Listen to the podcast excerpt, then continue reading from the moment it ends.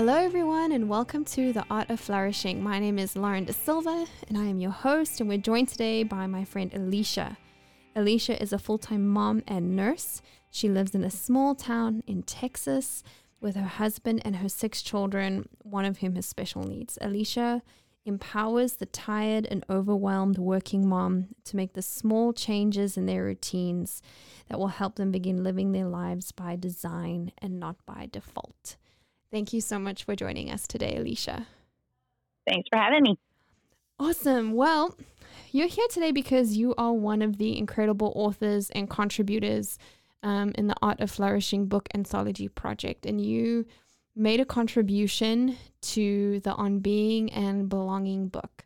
Um, and your chapter really, um, like one of the things that just like I took home after reading your chapter was like the message for me was I belong to myself.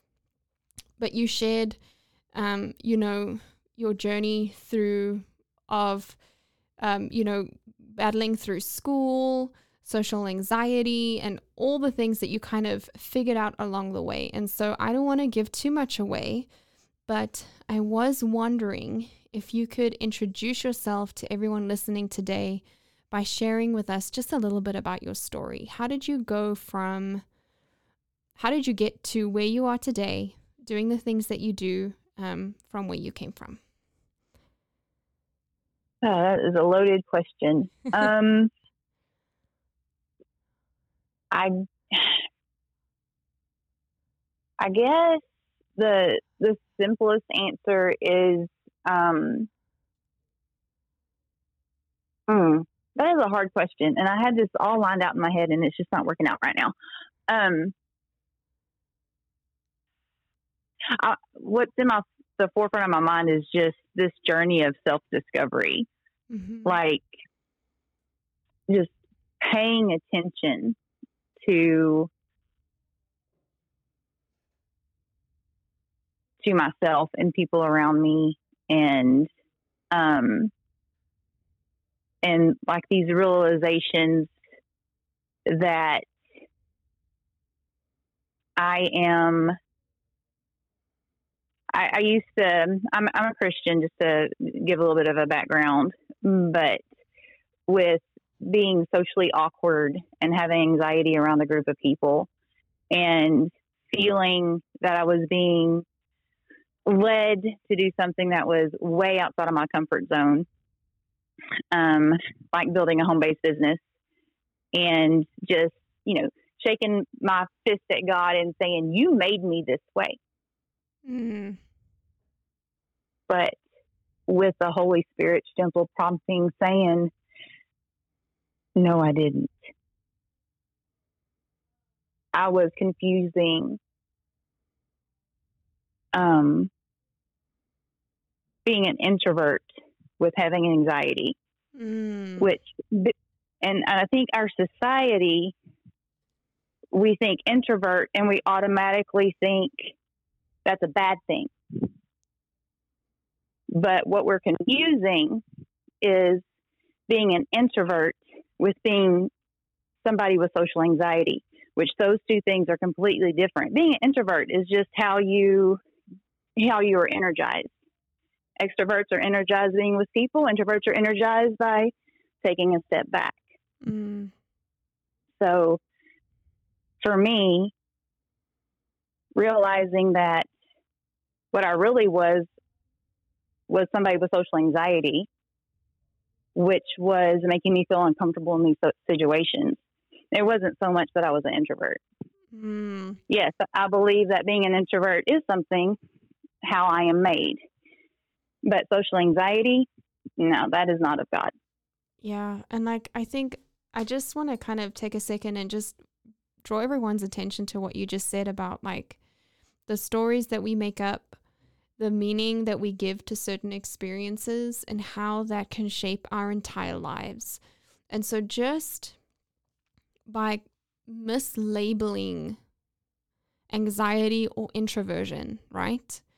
And Right. so, just by mislabeling social anxiety as introversion, just by having an incorrect understanding of what it means to be an introvert or not having the language to describe social anxiety, how that moves you from, okay, well, this is what I'm experiencing in my body when I'm around different people, or this is the effect that social situations is having on me, to, oh, well, if it's introversion, then that's how God made me. And if this is how God maybe made me, then I guess I'm kind of stuck here, right? Or to to make changes is to like work in opposition to God. Um, if it's introversion, but when you're able to when you're able to discover the language for social anxiety, then you're also able to discover and work on a path towards healing, right? And Right. moving on and overcoming and, and moving past the things that you used to call well that's just how i was made to be and i just kind of Mhm. i just kind of got the dead lottery ticket i guess um Right. and so could you t- share with us just a little bit about what your what what kind of moments or what kind of things happened in your life that made you go oh, this is called anxiety Yeah. can you share a little bit about what that was like or what what happened in life for you to ha- what led you to that moment Um, like I said, I felt like I was being led to start a home based business. And that, what, all that I just said. And, you know, shaking hands at God saying, You made me this way. Why are you calling me to do something that I do not want to do that involves people? And, um, and in my chapter, I talk about okay, well, if God wants me to do this, then let's figure it out. Let's figure out how to do this business. I, I looked at it just like any other job. You have to have Mhm. training. And so I invested in training. And, um, I mean, right, you know, looking back, it seems so elementary. Like you just talk to people. You're interested in people for the first time ever, I was at work and um, we had a patient family come come visit their loved one, and I looked them straight in the eye and I was like, "Hey, how are you doing? How can I help you?" And it didn't feel weird and it didn't feel awkward, and I was being genuine, and that was like my, oh my gosh, it was it was so freeing because before I was the one that would dart my eyes away. I wouldn't look anybody in the eye. Always look down at the floor. And so that was kind of like my aha moment where I experienced the growth. Um, and that was just six years ago.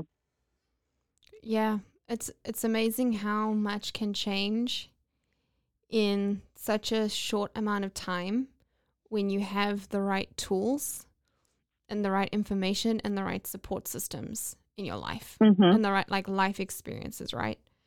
Um Mm-hmm. what what does belonging mean to you? Um, I kind of like belonging to me is where you have found quote unquote your people. Mhm.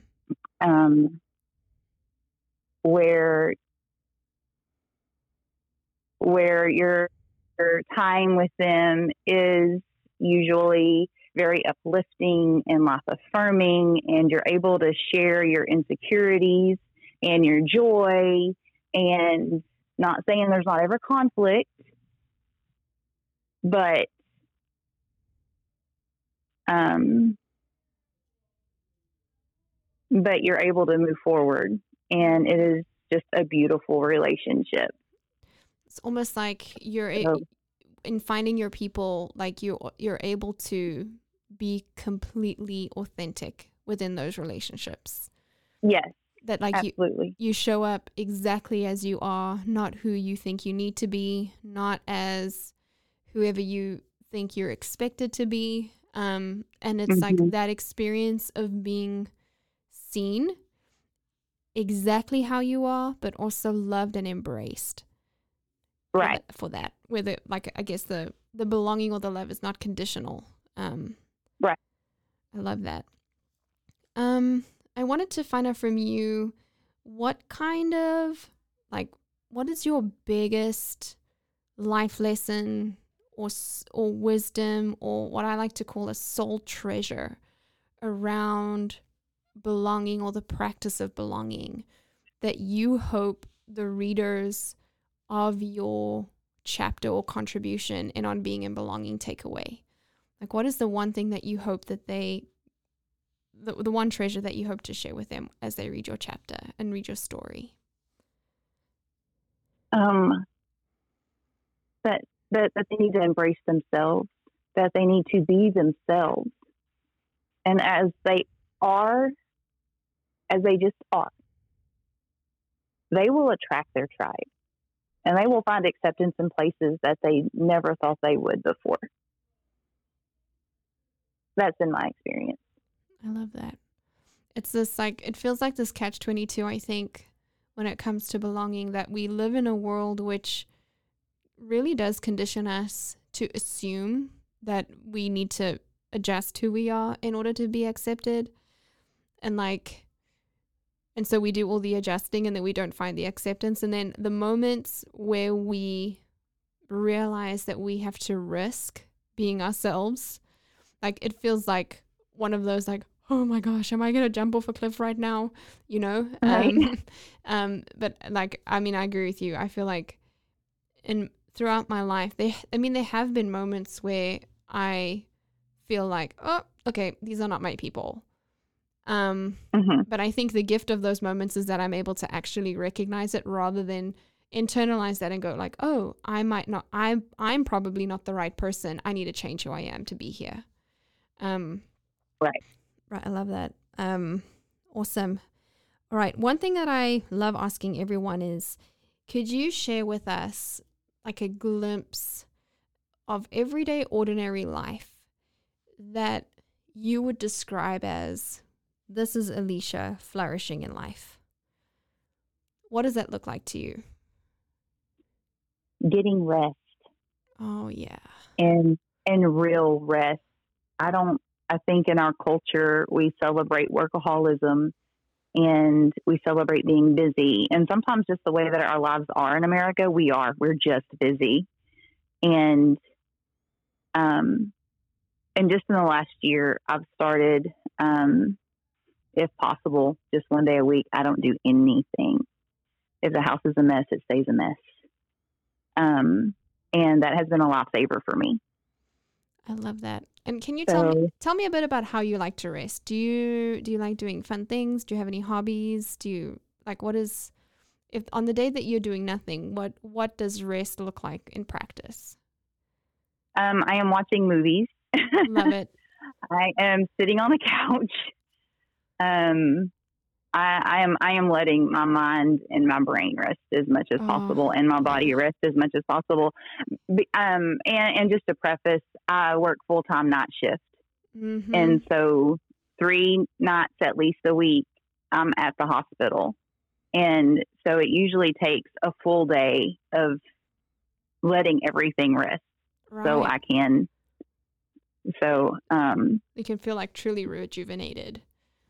yes, Yes. that. And like I said, that's just been a recent change that I've made in the last year. But it makes a heck of a difference. I bet it does. All right. I don't know if okay, this may lead into the next question really well. Um, what we're doing on the flourish, uh, the art of flourishing podcast is, I'm we're collect we're accumulating or creating a like pretend or imaginary flourishing toolkit.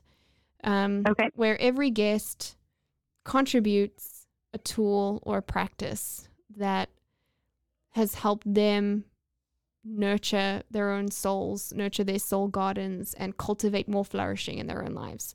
And so Mhm. I was wondering if you could share one practice or one tool that you've found that you feel like if you're going to share one practice when it comes to flourishing, like what is it?